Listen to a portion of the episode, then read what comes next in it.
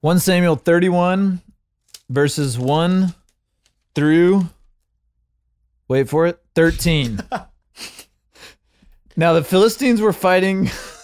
Keep going. Now the Philistines were fighting against Israel. And the men of Israel fled before the Philistines and fell slain on Mount Gilboa. And the Philistines overtook Saul and his sons. And the Philistines struck down Jonathan and Abinadab and Malchishua, the sons of Saul.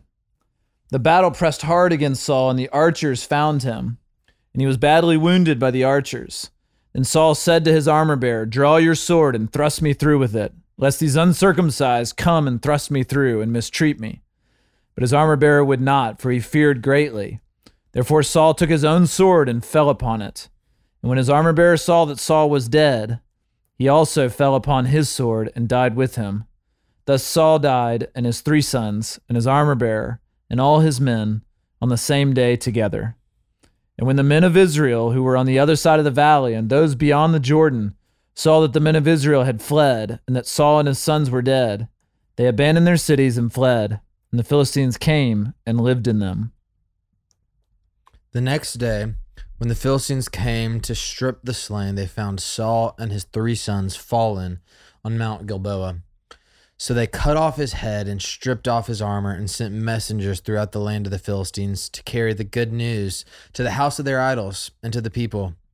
They put his armor in the temple of Ashtaroth and they fastened his body to the wall of Beth Shan. But when the inhabitants of Jabesh Gilead heard what the Philistines had done to Saul, all the valiant men arose and went all night and took the body of Saul and the bodies of his sons from the wall of Bethshan. And they came to Jabesh and buried them there. And they took their bones and buried them under the tamarisk tree in Jabesh and fasted seven days. This is the word of the Lord. Thanks be to God.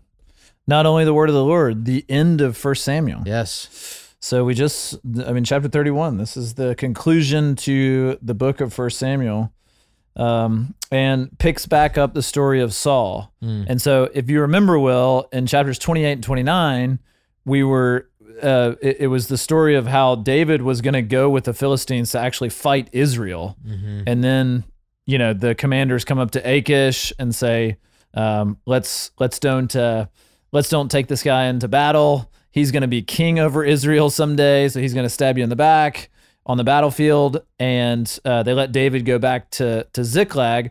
And then for two chapters, it, it kind of, or, or for chapter 30, it, it zooms in on David and, and his war with the Amalekites. But chapter 31 is kind of picking back up on this Philistine Israel battle that's going on. Yeah. And so Achish and the commanders, all these Philistines, are going to war against Saul and all his men. And kind of interesting that, you know, Saul. The one that stood out to me is that Jonathan dies in this in this know. battle. Like when you see that name, you're kind of saddened. It was like Yeah. Jonathan was so great, Great. And he and like David the were like, best character in First Samuel. I know. Like, there's a part of me that thinks, you know, I mean, this is an ODR speculation, but there's a part of me that thinks that if David had not left the Lord and like gone into the Philistine territory, Jonathan would have stayed close to David because they were like best friends. Yeah.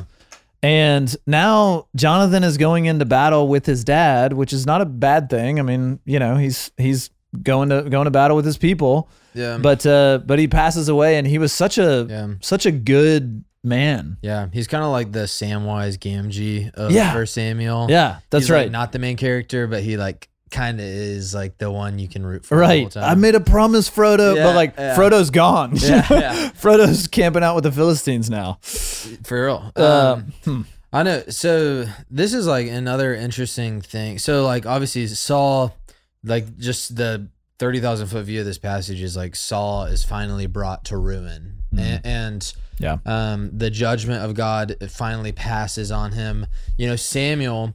There's that super weird story where Samuel or where Saul goes to the the, The medium of Endor. medium of Endor, Yeah. which sounds like a Lord of the Rings character. You're I know. And uh, he goes to the medium of Endor and summons Samuel, and Samuel confirms the judgment of Saul and says he's going to die in battle. Right. This is what's happening. Yep.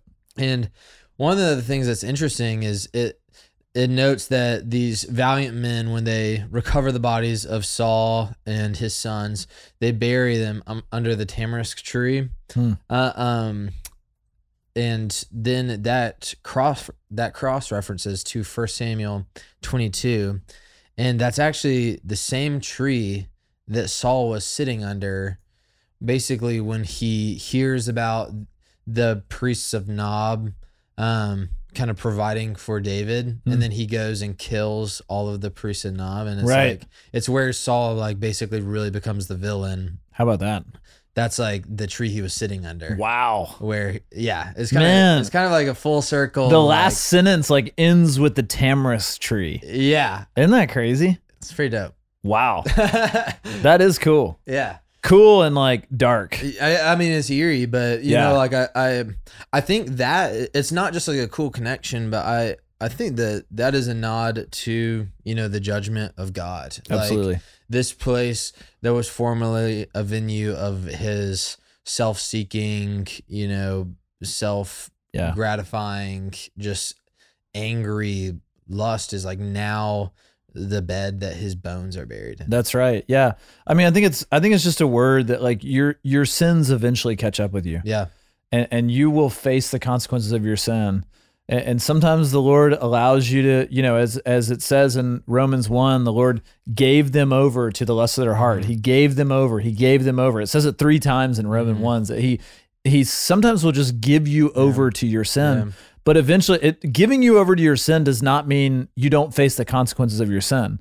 You will. We we always eventually face the consequences mm-hmm. of our sin in one way or another. Yeah. And I think I think this is just such a, a vivid picture of a guy who you know turned into this like crazy villain Yeah. who now is facing the consequences of his sin in this crazy way. Yeah, and I think the juxtaposition too with David, like David's another character who's done some shady stuff in the past few chapters, and he bears the consequences of that sin. Like his little kingdom is destroyed in Ziklag, but God brings David back in in like repentance and and mercy. Mm. And, and you know, I think like the difference here for us as believers is like God is not going to give us over to the destruction of our sin. Hmm. He'll let us taste the bitterness, Hmm. um, just like He lets David taste the bitterness. But like we can rest in the promise that like His goodness and mercy will follow us. You know, That's right. So Wow, a great word. Well, we we're wrapping up First Samuel today,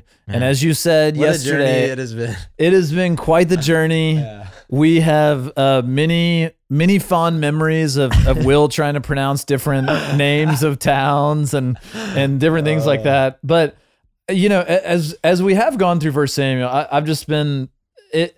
It's amazing to see how much you can you can glean from Mhm. these stories that you originally read them and you're like, what in the world is going on there? Yeah. And then you think about it for a while, and it's like, man, that is so similar to Mhm. you know, to, just a regular life. Like Mhm. they're regular people just like we are and face the same Yeah. temptations and sins and consequences and all that. And and also turning back to the Lord and repentance and all that. So it's been a it's been a it's been a fun journey. It's been a great journey. But we'll be moving on after this. We are not going to Second Samuel. So if if if your appetite is is that whet, then you can move on to Second Samuel yourself and, and read that. And we would encourage that Yeah. uh, see what happens with David and that and that story.